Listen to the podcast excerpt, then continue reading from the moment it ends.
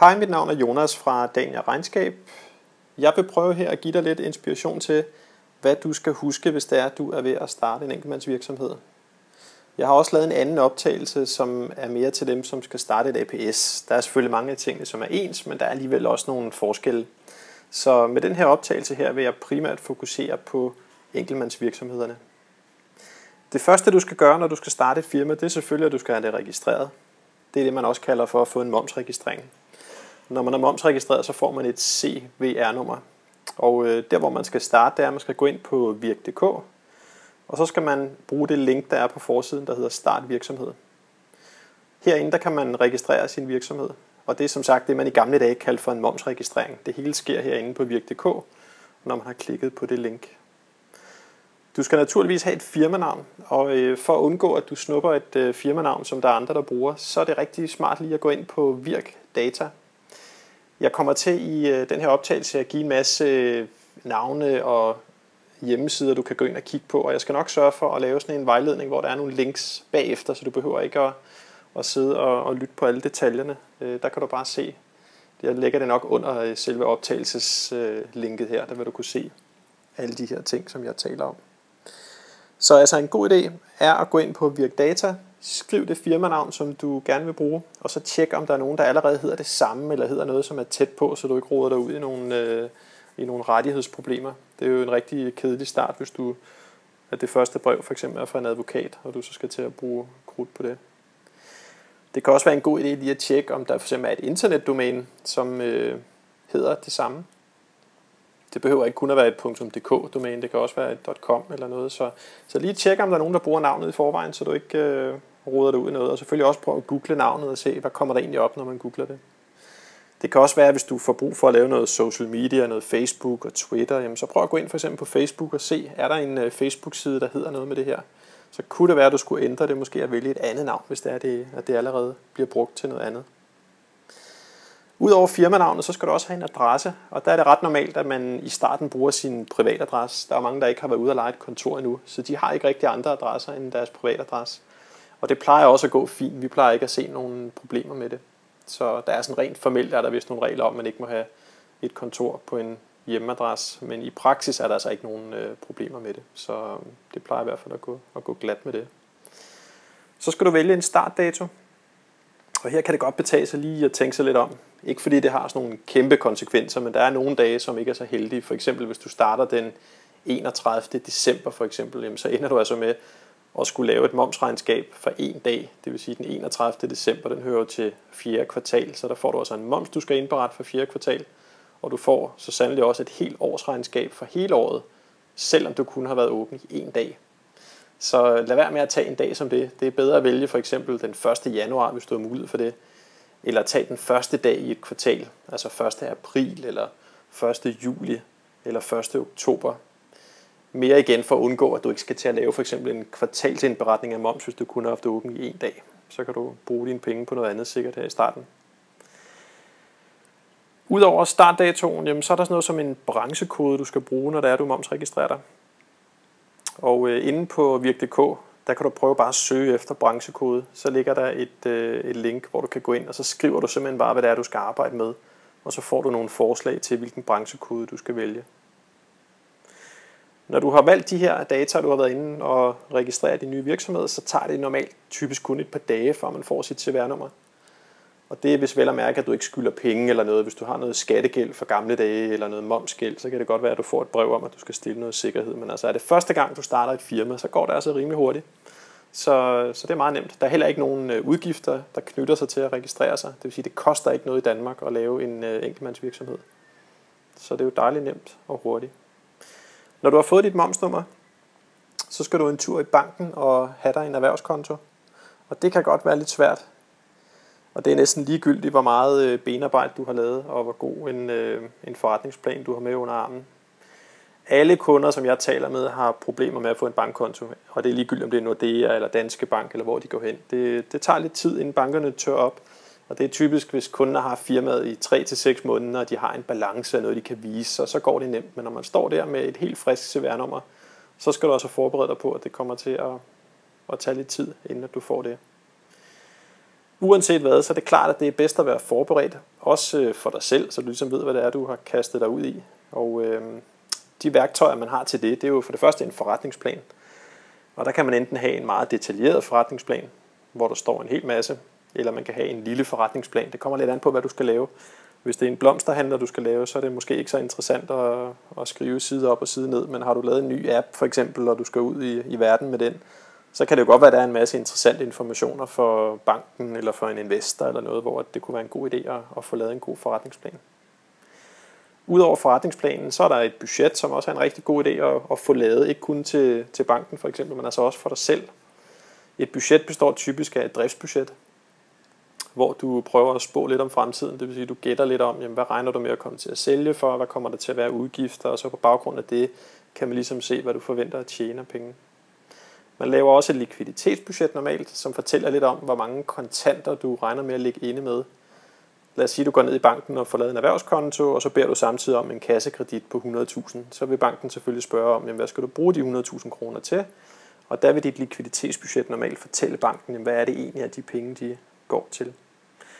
Man laver også et balancebudget, og et balancebudget, sådan kort fortalt, viser egentlig bare, hvad der er i firmaet. Altså, hvad bruger du pengene til af aktiver? Har du købt maskiner, biler osv.?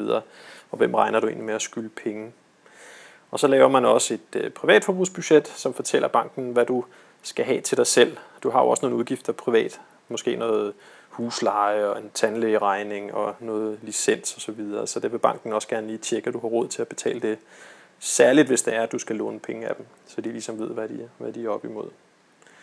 Hvis du har brug for hjælp til de her ting, så er det noget, vi sagtens kan hjælpe med. Jeg skal nok sætte nogle øh, links ind også til et sted, hvor du kan downloade nogle skabeloner til de her ting, hvis det er, du har lyst til at slås med det selv. Og hvis det er, du vil betale dig fra det, så koster det typisk 1.500 kroner til 3.000 kroner plus moms, uanset om det er os eller om det er andre, der laver det.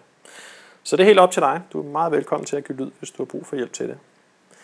Når du har været i banken og fået en bankkonto, og der sådan er styr på det, så skal du huske, at øh, du skal have en nem idé til firmaet. Du har sikkert allerede en nem idé i dag til dig selv privat, men du kommer også til at skal bruge en til din virksomhed. Og i dag der bruger man næsten den til alle ting. Det vil sige, at man bruger den både til at logge ind i banken, og man bruger den til at logge ind på skat og så videre. Så, så sådan en slipper du også ikke udenom. Du kan google, hvis du vil, for eksempel medarbejdersignatur, Øh, og du kan også bare gå ind på medarbejdersignatur.dk og så gå ind og bestille den derinde. Du skal bruge dit CVR-nummer for at kunne bestille medarbejdersignaturen. Du skal også ind og have en nem konto til firmaet, og en nem konto det er egentlig bare den bankkonto, som skat og andre offentlige myndigheder bruger til at udbetale penge til dig. Så hvis der er, du har nogle penge til gode, det kan være, at du skal have noget moms tilbage, eller du har betalt for meget af en eller anden årsag, så udbetaler de pengene til din nem konto. Så du skal lige sørge for, når du har fået din erhvervskonto, at din bank har tilknyttet din nye erhvervskonto som en nem konto til dit CVR-nummer, så det ligesom er firmaets nem konto. Det er ikke særlig svært, men bare lige husk at spørge for god ordens skyld. Du skal også huske at oprette en e-boks. Det er blevet lovpligtigt nu, at man skal have en e-boks. Og en e-boks, det er egentlig bare skal vi sige, en slags indbakke, som du har til alle de offentlige myndigheder. Så hvis skat de gerne vil sende dig en e-mail, så i stedet for at de mailer til din normale mailadresse, så sender de altså det til den her e-boks. Og du får så i stedet for en mail om, at de har mailet til din e-boks, så man kan diskutere lidt om, hvor, øh, hvor tidsbesparende det er for, for dig, men, men i hvert fald er det sådan, man har valgt at gøre det. Så øh, hver gang der kommer en besked fra det offentlige, så skal du altså også logge ind på din e-boks og læse mailen derinde. Jeg skal nok sætte et link også til e-boks og skrive, hvordan du opretter det. Når du har fået nem idé, så kan det også være en rigtig god idé at så give din øh, bogholder og revisor adgang til blandt andet skatterhverv. På skatterhverv, det er der, man går ind og indberetter momsen for dig hver kvartal. Man kan også trække nogle forskellige oplysninger for firmaet, som er gode at have. Og så er der selvfølgelig skatborger, som du nok allerede kender. Det er her, man indberetter din selvangivelse. Og man kan også her trække forskellige oplysninger, som er interessante for en bogholder og en revisor. Så det er en rigtig god idé at få valgt det. Og der er også en vejledning til, hvordan man gør det, hvis du er i tvivl om, hvordan at man, øh, man giver adgang. Så den skal jeg nok også linke til. Hvis din virksomhed skal beskæftige sig med fødevarer, lad os sige, at du vil lave en café eller en restaurant, så skal du lige huske, at der er noget, der hedder næringsbasen. Det er ikke fordi, det er så dyrt at være medlem. Det koster 500 kroner om året, men man skal lige bestå en næringsprøve, inden de vil optage en. Der er nogle spørgsmål omkring sådan noget som fødevarehygiejne og rengøring og sådan noget, så der skal du på skolebænken lidt. Der er også øh, noget, der hedder en restauratørbevilling hvis det er, at du skal sælge alkohol, øl og vin, spiritus, og du skal servere det for gæster i din restaurant for eksempel, så skal du altså også have styr på det. Det er noget, vi sagtens kan hjælpe med. Der er også lidt krav til vedtægter og sådan nogle ting, hvis du har et selskab, og du skal lave en restaurant. Så, men, men det er en helt anden historie. Jeg vil ikke gå så meget i detaljer med det, men du skal bare vide, at der er de to ting, hvis det er, at du skal arbejde med fødevarer. Det er også en rigtig god idé at få en øh, hjemmeside. Vi bruger selv noget, der hedder unoeuro.com, som fungerer rigtig fint. Der er også masser af andre udbydere, som er gode, så det er sådan en, en smagsag. Men selvfølgelig gå ind og tjek, øh, om dit domæne er ledigt. Hvis du har gjort dit benarbejde godt nok inden, eller dengang du valgte dit firmanavn, så vil du også vide, at domænet det er ledigt for dig. En anden ting, som er smart at overveje, det er at få det, der hedder et personligt nummer. Det er det, man også kalder 702-nummer. Du har sikkert set mange firmaer, som har et nummer, der starter med 70 og så et total. Vi har det blandt andet også selv. Og det, der er smart med de her 702-numre, det er, at, at du kan tage det med dig, hvis det er, du flytter. Lad os nu sige, at du starter med at have dit øh, firma på privatadressen, du sidder ude i køkkenet og arbejder, og du starter det hele selv. Så kan det være om et år, at du lige pludselig har tre medarbejdere og skal flytte ind til et fint kontor inde i byen. Og så er det meget smart, at du øh, simpelthen bare kan pege dit, sådan dit hovednummer til det nye nummer, i stedet for at du skal til at flytte telefonnummer midt i det hele. Det er heller ikke helt så tjekket for eksempel at have et mobilnummer som firmanummeret i starten. De her 70 numre, de udstråler sådan lidt mere, at du er et firma. Og de er meget billige at have. Det koster noget med, jeg mener det er 50 kroner i kvartalet, det koster. Så det er altså ikke værd at, at, at, at ikke få, vil jeg sige. Jeg sætter også lige et link til det, så du kan kigge lidt på det. I relation til mobiltelefoni og sådan noget, så har du sikkert allerede et, øh, et fint abonnement. Der er et enkelt, som du bør overveje lidt, hvis det er, at du skal rejse meget i forbindelse med firmaet, og det er tre, som har lavet sådan en, en ny ordning, hvor at man kan rejse rundt og så egentlig snakke for danske takster, blandt andet i England og i Sverige og Norge og Tyskland og Frankrig og Italien og så videre. Der er en masse lande, hvor det koster helt det samme, som hvis det er, du ringer fra Danmark, og det kan godt ske, at dit telefonibehov ændrer sig nu her, hvor du skal have firma. Særligt hvis du skal have kunder i udlandet, altså du tager til møder og sådan noget, så kan det være rigtig smart lige at kigge på det. Og udover det, når du sidder der de sene aftentimer og samler inspiration, så er der en masse podcast og blogs og en masse apps, som man kan bruge. Jeg skal nok også prøve at give nogle eksempler på dem, som vi i hvert fald selv bruger. Øh, det kan jo være, at du kan få gavn af dem. Så skulle du gerne være kommet i gang med firmaet, når du har været alle de her ting igennem. Og så begynder du så at samle en masse bilag, når det er, at du er ude og bruge penge. Du får jo nogle, øh, nogle fakturer, hver gang du har købt noget. Du skulle også meget gerne i gang med at sælge noget til kunderne, så der bliver sendt nogle salgsfakturer afsted. Når alle de her bilag ligesom bliver samlet, så skal de bogføres i et system. Og der er naturligvis nogen, som bare sidder med Excel i starten, og det fungerer også et eller andet sted hen ad vejen i starten. Men på et eller andet tidspunkt, når, når det vokser sig lidt større, så bliver du simpelthen nødt til at vælge et økonomisystem, som kan styre alle de her papirer. Der er tre løsninger, som er de mest populære i øjeblikket. Det er klart, at der er rigtig mange løsninger ude på markedet, så jeg, jeg vil ikke beskrive alle sammen, men jeg vil lige hive de her tre frem, som er dem, vi møder allermest. Øhm, Economic er et af dem. Det er nok det mest populære. Det er også min favorit. Grunden til det er dels, øh, at der er en masse kontrolfunktioner i Economic, som der ikke er i de andre systemer. Undskyld. Øhm, prisen for Economic er 99 kroner for det, de kalder en startup-løsning. Så er der noget, der hedder en small løsning, som koster 150 kroner, og så en standard løsning, der koster 318 kroner. Hvad du har behov for, det kommer lidt an på, hvor mange bilag du har, men altså en startup løsning kan i hvert fald sætte dig på rette spor, og den koster altså 99 kroner per måned. Øhm, de to andre systemer, Dinero, har du muligvis hørt om, det er Martin Thorborgs hjertebarn, ham som stiftede UB i gamle dage, ham som også driver Amino.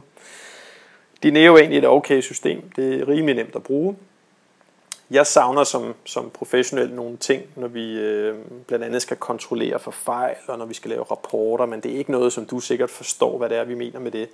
Så man kan sige, at brugerfladen for en lille virksomhed er fin nok i Dineo. Der er en gratis udgave, det de kalder en starter, man kan bruge. Og starterne er fint nok til at komme i gang, men du kan for eksempel ikke have din øh, bilag liggende digitalt. Du kan ikke øh, tilknytte en revisor, der er sådan nogle begrænsninger. Så på et eller andet tidspunkt, der bliver du nødt til at købe en øh, Pro-version, og den koster 97 kroner, hvis du køber et helt år, og ellers så koster den 127 kroner per måned, hvis det er, at du øh, vælger at købe bare måned for måned. Så øhm, prisen er altså mere eller mindre det samme som Economic, der er ikke en stor forskel. Billig spilling er det sidste system, og det er igen lidt ligesom Dineo. Det er en fin brugerflade, det er smart nok at bruge, men altså hvis du er professionel, og du arbejder med det hver dag, og du har behov for kontroller og andre ting, så er Economic altså stadigvæk en favorit. Og det er ikke fordi, jeg har nogen aktie i Economic, men det er bare ren erfaring. At øh, jeg ville selv vælge Economic i dag, hvis det var, at jeg skulle vælge et økonomisystem. Det kan godt være, det kommer til at se anderledes ud om 6 måneder, det ved jeg ikke. Men, men lige nu er der nogle ting, som mangler i Dineo for eksempel, og vi har allerede spurgt dem, om de kommer, og de har sagt muligvis ude i fremtiden. Men kig lidt på dem. Øh, som sagt, de er alle tre fine systemer, og vi bruger alle tre, så det er helt op til dig, hvad du har lyst til at anvende. Vi, vi er gode til at bruge alle tre. Så jeg skal nok smide nogle links ind til alle sammen, og så kan du selv bruge lidt tid på at kigge. Der er tit nogle videoer, og nogle af dem holder blandt andet gratis undervisningskurser, hvor du kan melde dig til, og så få sådan et øh, kursus hjemmefra, når du sidder med headset og kigger med på computeren. Så det er i hvert fald en god måde lige at få en føling med, hvad det er for noget. Fælles for dem er, at de alle sammen er online, det vil sige, at man bare logger ind i systemet fra en, øh, en browser. Man kan gemme alle sine fakturer i PDF, og man kan give revisor adgang også til systemet. Det er sådan rimelig fælles for alle sammen. De mindre kunder, vi har, der er der nogle opgaver, som de typisk laver, der er nogle opgaver, som vi laver.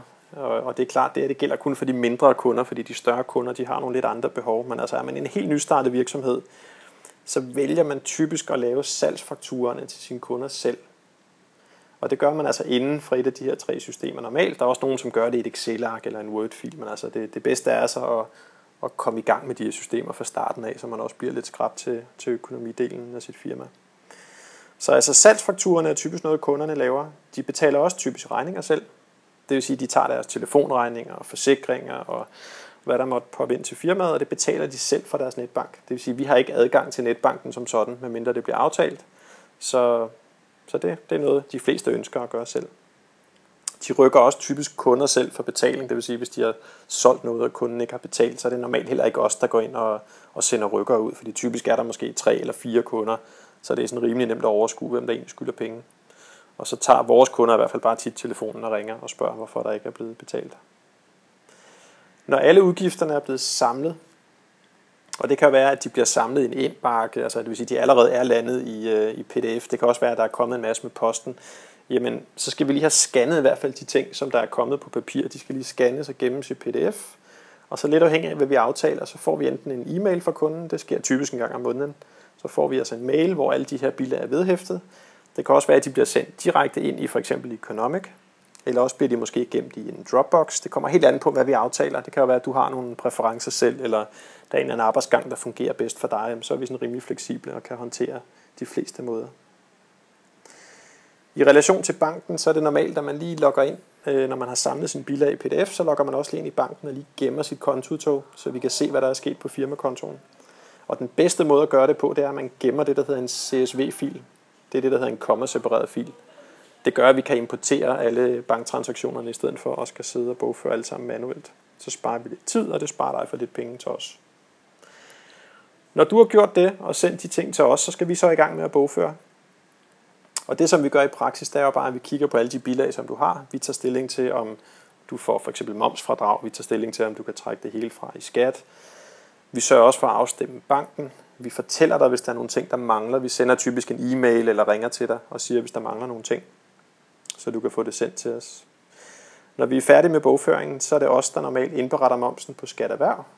Det gør man normalt hver kvartal. Jeg skal nok lige sende et link også her til, hvornår der er indberetningsfrister til moms.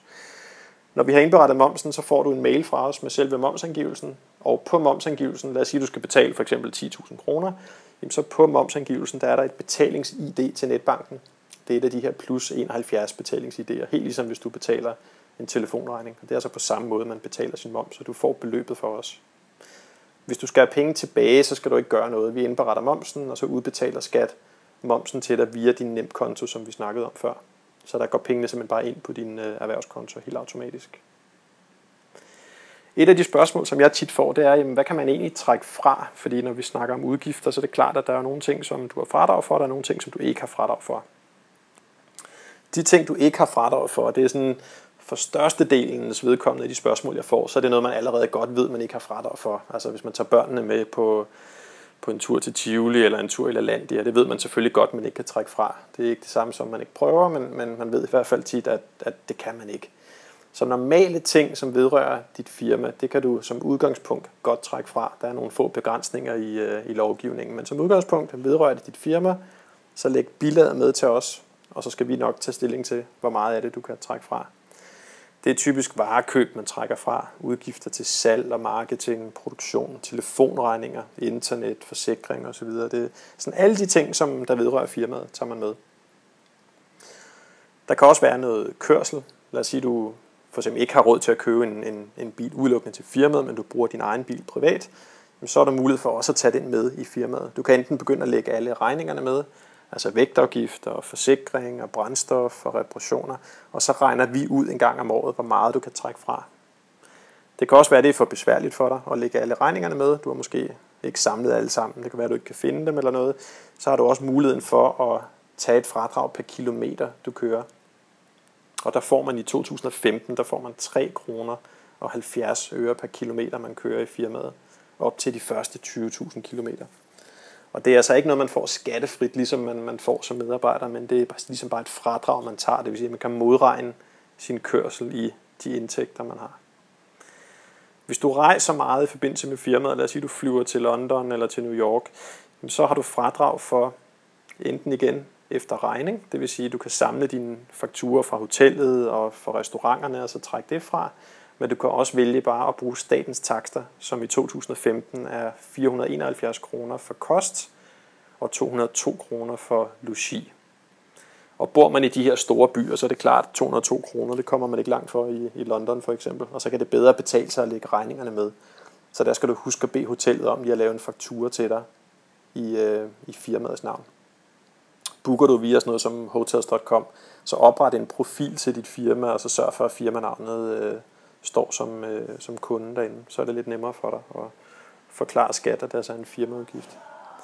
I det hele taget, når vi snakker rejser, og sådan, så, så er det en god idé lige at tage et notat om, hvorfor du har været derhenne, hvad for en kunde du har mødtes med, måske gennem en e-mail, hvis du har booket et møde med kunden, som dokumentation for, hvorfor du har været ude at rejse.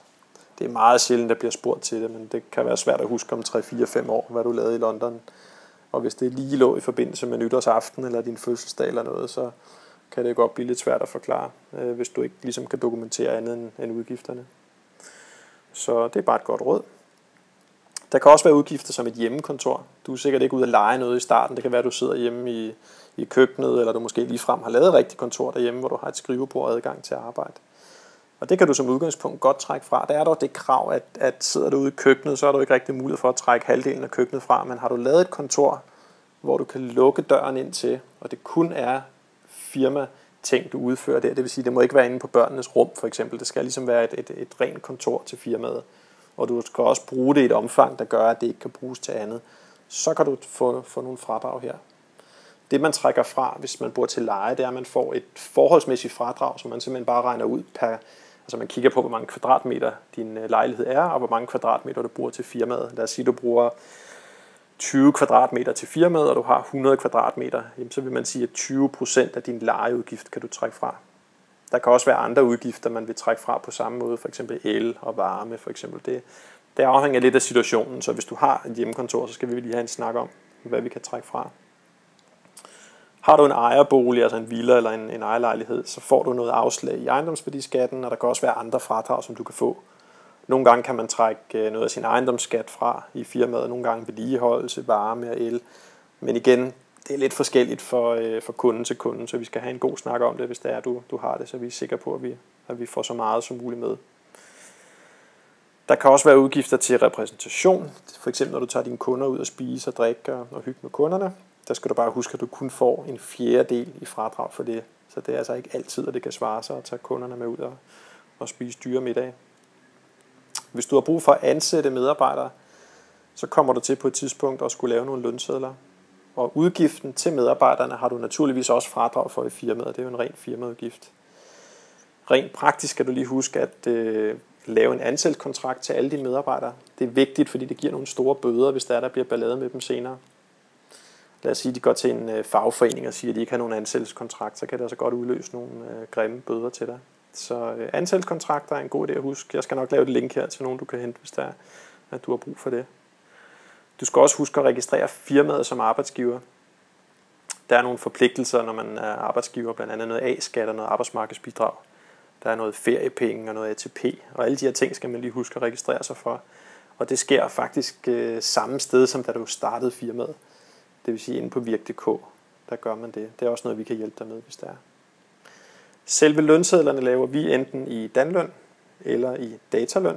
Dataløn det er også det, der hedder Blue Garden. Forskellen på de her to systemer, det er mest smag og behag. De begge to fine systemer. Danløn har en fast pris på 15 kroner per lønseddel, og dataløn, det varierer lidt afhængig af, hvor mange udskrifter de har lavet. Og sådan. Men sådan, det er ikke det store, der, der skiller dem ad, så det er meget smag og behag. Så, så muligvis gå ind og kigge lidt på dem, hvis du selv vil bruge systemet. Og hvis vi ligesom skal lave lønsedlerne for dig, så vælger vi som udgangspunkt danløn, fordi det plejer at være det, der, der passer bedst til mindre virksomheder. Du skal bestille lønnen til dine medarbejdere en gang om måneden. Og det kan være rigtig smart at lave en lønperiode, som ikke er kalendermåneden, fordi hvis du har kalendermåneden som lønperiode, så får du travlt. Ofte skal du bestille lønnen nogle dage før måneden slutter, ellers så kan man jo ikke nå at lave lønsedlen. Så det kan være rigtig smart at sige til medarbejderne fra starten af, at lønperioden for eksempel løber fra den 24. til den 23. måneden efter. Så har du lige et par dage til at tælle timerne sammen og til at lave en øh, lønbestilling og så mail den til os. Vi får den typisk omkring den 25. så får vi lønbestillingerne fra vores kunder. Og det er egentlig bare i praksis en e-mail med medarbejdernes navne. Så står der, hvor mange timer de har arbejdet, og hvad de skal have i timeløn. Det kan også være, at man har fastansatte på fuld tid, så sender man selvfølgelig bare en mail med, hvad de skal have sammenlagt, og så skriver, at de har været fuldtidsansatte. Når vi har lavet lønsedlerne, så e-mailer vi dem til dig i pdf, og så kan du egentlig bare sende dem videre til medarbejderne. Vi kan også sætte det op i den løn, så medarbejderne får lønsedlerne automatisk, så skal de bare bruge en lille kode, de får, og så med den kode kan de så åbne lønsedlen hjemme på deres egen computer. Selve lønnen, som skal udbetales, den overføres fra din erhvervskonto automatisk til medarbejderne, og det samme gør sig gældende for de skatter, man indeholder for medarbejderne. Du skal huske, når du har ansat, at der er nogle feriepenge, som skal betales. Hvis du har timelønnede medarbejdere, som ikke er funktionærer, så som udgangspunkt, så skal de have 12,5% i feriepenge. Og de feriepenge, det er nogen, du skal betale hvert kvartal til feriekonto. Hvis du har funktionæransatte, fuldtidsmedarbejdere for eksempel, så får de normalt 1% i ferietillæg af den løn, de har. Og forskellen er, at de timelønnede medarbejdere, jamen, når de tager på øh, sommerferie for eksempel, så får de ikke nogen lønseddel. Det vil sige, at de tjener ikke nogen penge, mens de er på ferie. Og de her 12,5 procent, de så har optjent hos dig, dem kan de så bruge til at holde ferie. Funktionærerne, dem som er på fuld tid og arbejder hele tiden, jamen, når de holder ferie, så får de som udgangspunkt stadigvæk løn fra dig, selvom de tager 14 dage fri. I stedet for, så får de så den her ene procent i ferietillæg, som man lægger oven på lønnen. Typisk i maj måned udbetaler man den ene procent for året før. Og så kan de så ellers tage på ferie med, øh, med fuld løn.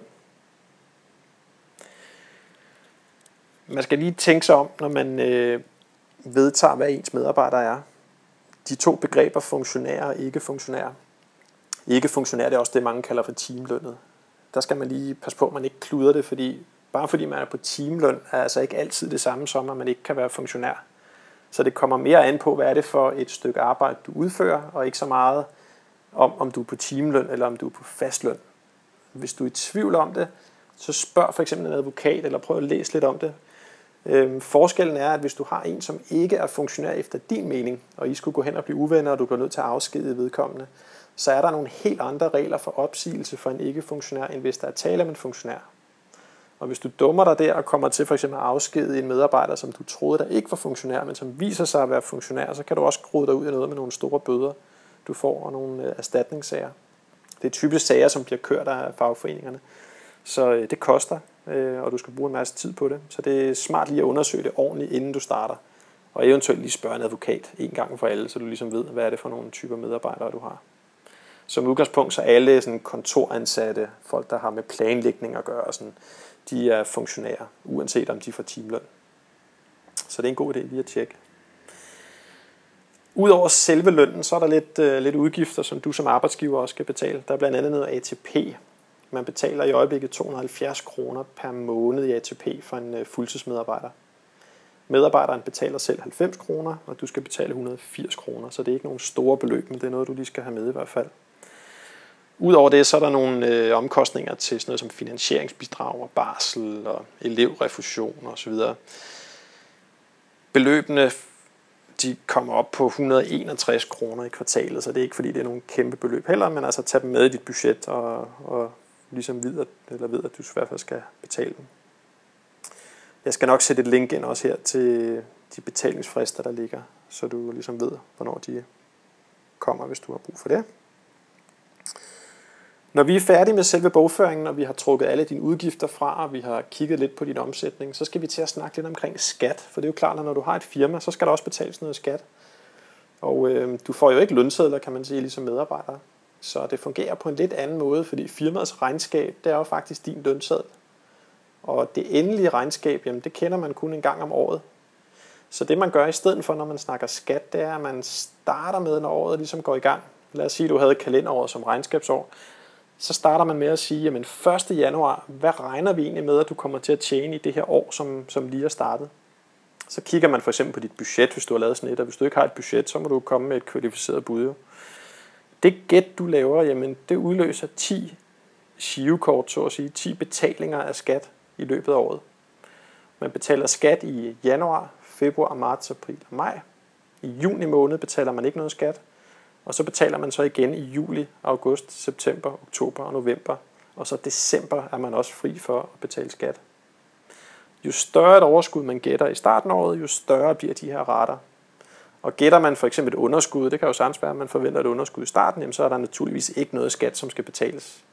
Det kan være i stedet for, at du får et større personfradrag, hvis det er, at du har et job ved siden af, som du så kan bruge. Så det er jo smart nok, hvis, øh, hvis det er et tilfælde. Det kan også være, at du har en ægtefælle, som kan bruge et fradrag, hvis du forventer et underskud.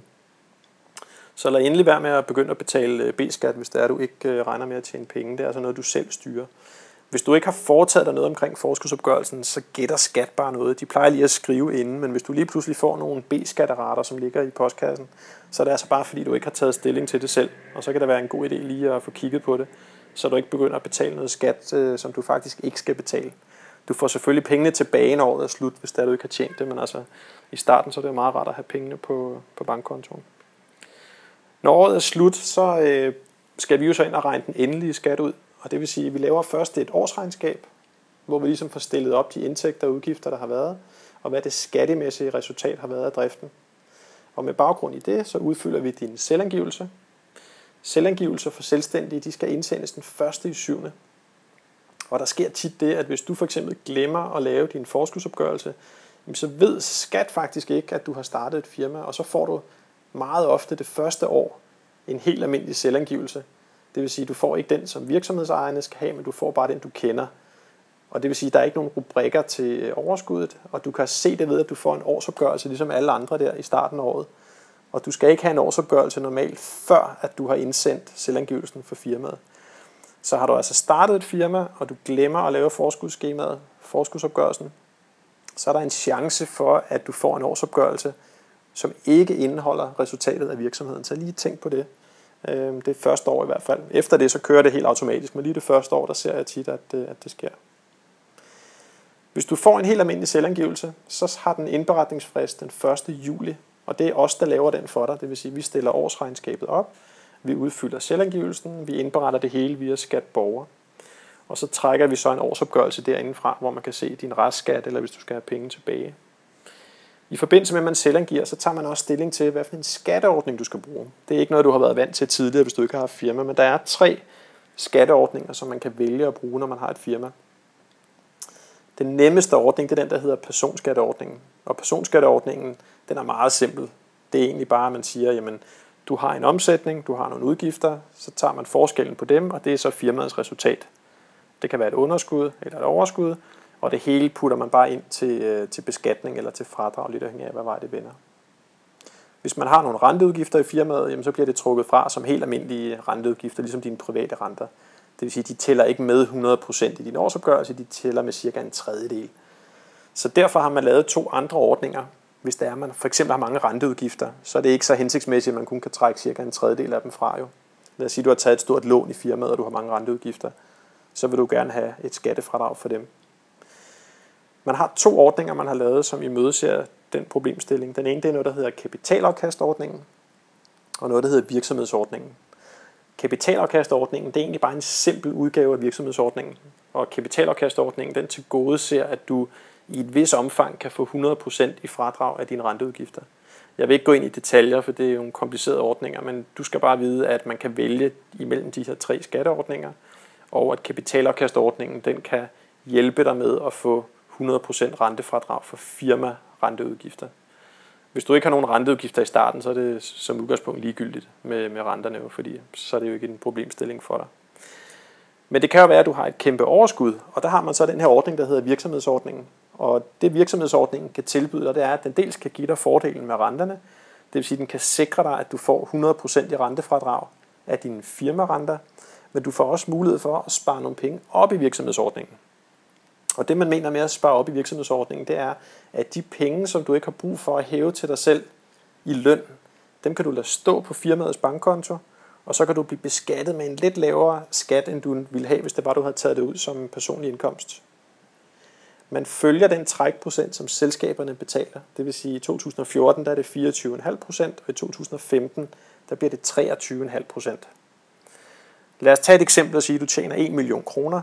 Du har brug for en halv million kroner til dig selv i løn, og den resterende halve million kroner, den kan du i princippet bare lade stå i firmaet.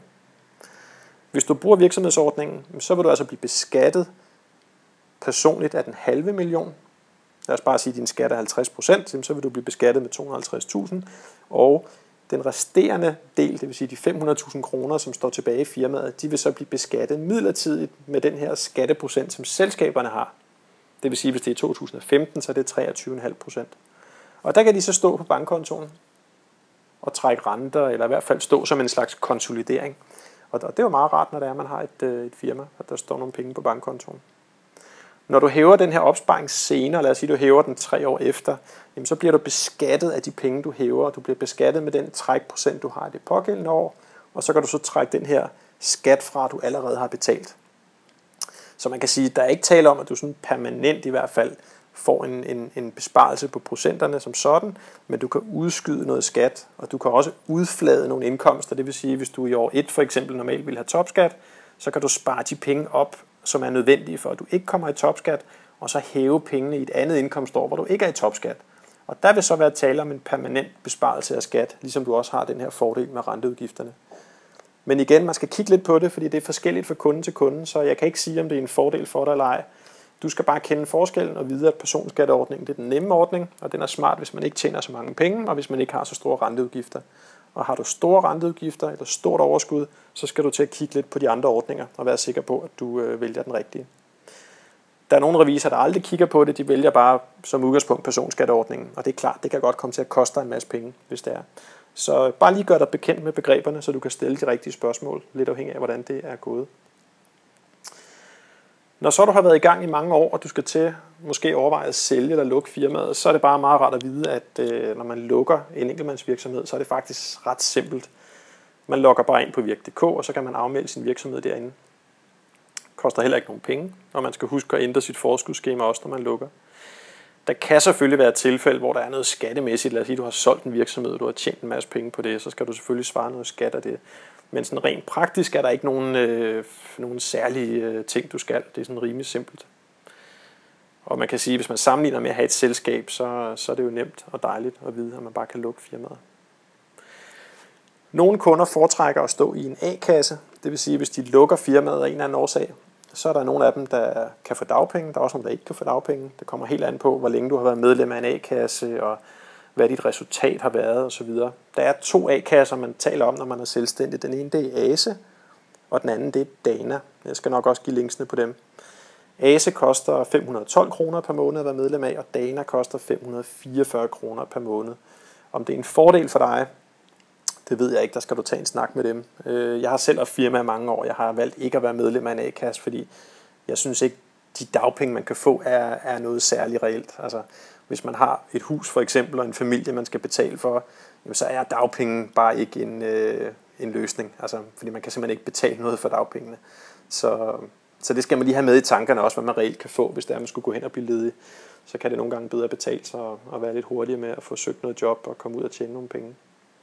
Men det smager behag, der er også mange kunder, der er medlem. Så kig på det og spørg e-kasserne, om det er noget for dig. De serviceydelser, vi leverer, jamen det er jo så de her ting, vi har talt om bogføring, årsregnskab, lønsedler. Vi kunne også hjælpe som sagt med budgetter og alkoholbevillinger, hvis man skal i restaurationsbranchen, og alle de her ting, du kommer til at møde, det er noget, vi kan hjælpe dig med.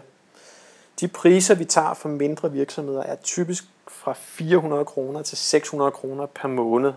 Det er naturligvis afhængigt af, hvor mange bilag du kommer med, men altså et lille firma, der har 10-20 bilag per måned, betaler typisk 400-600 kroner plus moms per måned for bogføring. Vores kunder betaler hver måned, det vil sige, når en måned er slut, så sender vi en e-mail med en faktura, og så betaler kunderne bare måned for måned.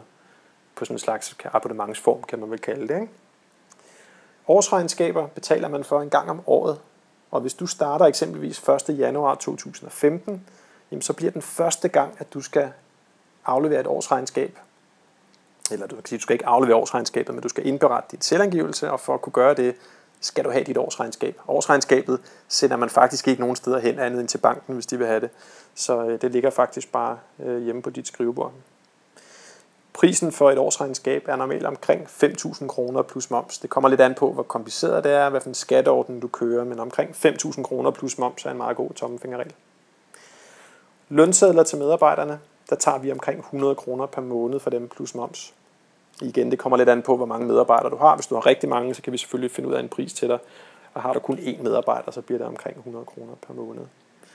Vi løser også en masse andre opgaver. Øhm, eksempelvis vi kan hjælpe dig med at blive momsregistreret, vi kan hjælpe dig med at ændre forskudsskemaer, vi kan rådgive og vejlede dig om, om en masse ting. Øh, kort fortalt om os, så har vi jo en masse erfaring i, i den her type virksomheder, og har hjulpet mere end 1000 små virksomheder i gang gennem årene. Så det har selvfølgelig givet os en øh, ret stor erfaring i de der problemstillinger, man møder, når man er i gang. Så der er du meget velkommen til at trække på det. Øh, ofte har vi nogle rigtig gode idéer og ting, kunderne kan bruge. Andre gange, så kan de måske ikke bruge dem, men i hvert fald så har vi erfaringen, og du er meget, meget velkommen til at spørge og, og trække på det, som vi kan. Hvis du synes, det lyder fornuftigt, og det lyder som om, at det er noget, du godt kunne tænke dig, jamen så endelig øh, indtast dine kontaktoplysninger her på siden. Så sørger vi for at vende tilbage til dig. Du er også meget velkommen til at ringe direkte til mig, og jeg hedder Jonas, hvis det er, du skulle have glemt det. Det er jo noget tid siden, at, at vi startede her. Øhm, du er velkommen til at ringe til mig på min mobiltelefon, og det er 26 27 77 77. Du kan også sende mig en e-mail på jonas og hvis du gerne vil vide lidt mere om, hvem vi er, hvad vi laver, jamen, så gå ind på vores øh, hjemmeside på daniaregnskab.dk og læs lidt mere om, hvem vi er, inden du melder dig til, så at sige. Men i hvert fald håber jeg, at, øh, at du med den her optagelse fik en lille idé om, hvad det er for nogle ting, du bør gøre. Og så håber vi at høre fra dig. Du er meget velkommen til at tage kontakt, og så ellers held og lykke med dit nye projekt. Hej.